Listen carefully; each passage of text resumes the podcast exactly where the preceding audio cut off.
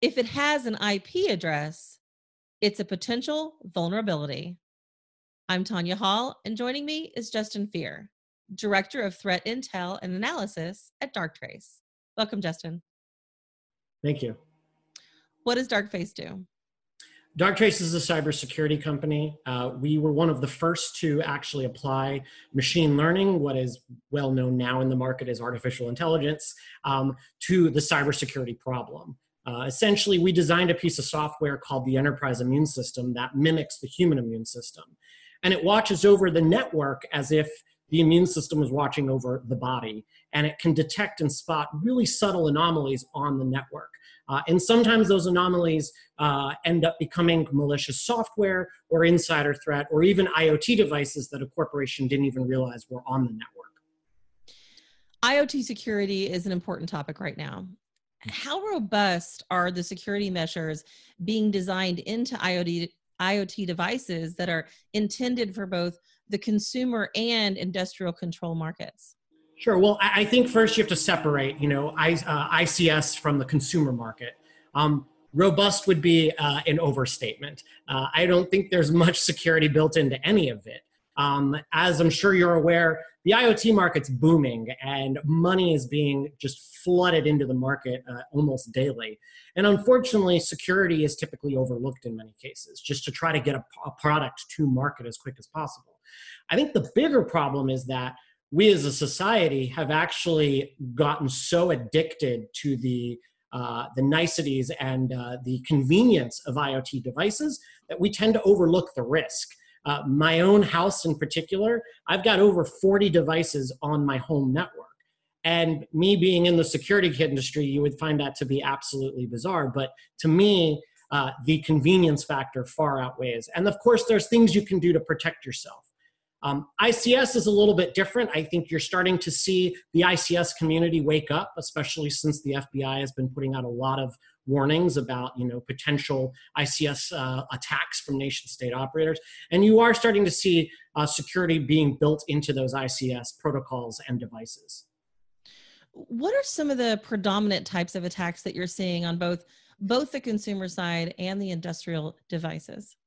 Yeah, I, I, mean, I think you know it's just as many of the readers have read in the internet. You know, uh, you know things like the Mirai botnet. You know, devices being co-opted or taken over. You know, and, and part, joined part of uh, large botnets. You know, to carry out various different functions. Um, you know, I think the bigger issue in corporate America is combating all of these devices being introduced to the networks. You know, the security team of today is struggling just to get a handle on protecting the desktops and the servers. And now you have thermostats, light bulbs, smartwatches, phones, you know, you name it, uh, being introduced to the network. And a lot of teams just are not prepared or don't even know that the devices exist on their networks. On the industrial side, how often do you see some of the small single purpose, seemingly innocuous IoT devices become the entry point for cyber attacks that have far reaching effects? More often than you would think. We've seen everything from uh, electronically connected lockers at an amusement park uh, to the conveyor belts at a factory that produced, uh, you know, food here in the United States. Um, I've even detected refrigerators at a large nationwide uh, fast food chain uh, connecting out to the internet to destinations they had never connected to before. Really, the bottom line is if it has an IP address, it can be used against you. And more importantly, if you're not aware of the device in the first place, then you really have no chance of, uh, you know, uh, preventing any malicious activity being uh, uh, co-opted from that device. How's artificial intelligence being used to both create and deter cyber threats? Yeah, so you know, first and foremost, I think we need to understand what it is when we say artificial intelligence you know? I think we need to get beyond what hollywood has kind of put in our heads you know? It's not a bunch of robots running around you know mimicking humans.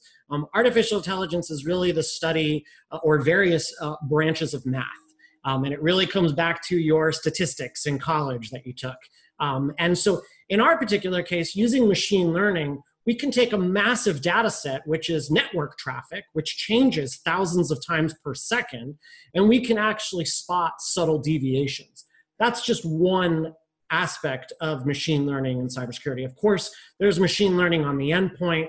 Uh, there's machine learning, as we've just talked about, at the network level. And then, of course, machine learning in the cloud now as everybody migrates off prem to all these cloud infrastructures.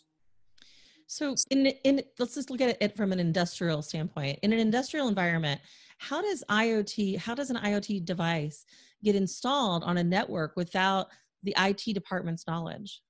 Right. Well, I mean, whether it's an ICS network or a corporate network, um, it, it, all comes down to visibility. And you'd be shocked at how many security teams just have no idea uh, what's on their network that falls outside of the realm of typical standard IT, that desktop, the server, the printer.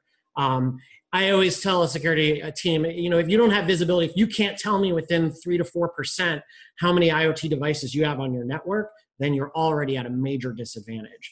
Um, and that's anything from employees just bringing in their own devices to make their lives a little bit easier to building management, uh, you know, hooking up the HVAC system and not necessarily telling those on the security team that it's now internet accessible. Um, unfortunately, in IT, things tend to move faster uh, than security would like. And oftentimes things get overlooked, you know, for uh, ease of speed and productivity. So then on the consumer side, what security attributes should shoppers look for and maybe ask about when considering an IoT purchase? Sure. You know, I, I think it's impossible to say, you know, I want to buy a device that's that's hack free or, you know, un, uh, not not able to be exploited. Um, I think it comes down to the consumer and practicing good cyber hygiene. You know, of course, segmenting your home network, putting all of your IoT devices on a separate VLAN, you know, is probably the best way to go. Unfortunately, uh, the majority of the residential consumer doesn't necessarily know how to do that, which is why we run into a lot of the problems we run into uh, with large scale IoT attacks. Justin Fier, Director of Threat Intel and Analysis at Darktrace. Thanks for taking some time with us. If somebody wants to connect with you, how can they do that? just go to darktrace.com. You can read all about our technology as well as read from uh, actual testimonials from many of our clients. Thanks again. And you can find more of my interviews right here or go to tanyahall.net. Thanks for watching.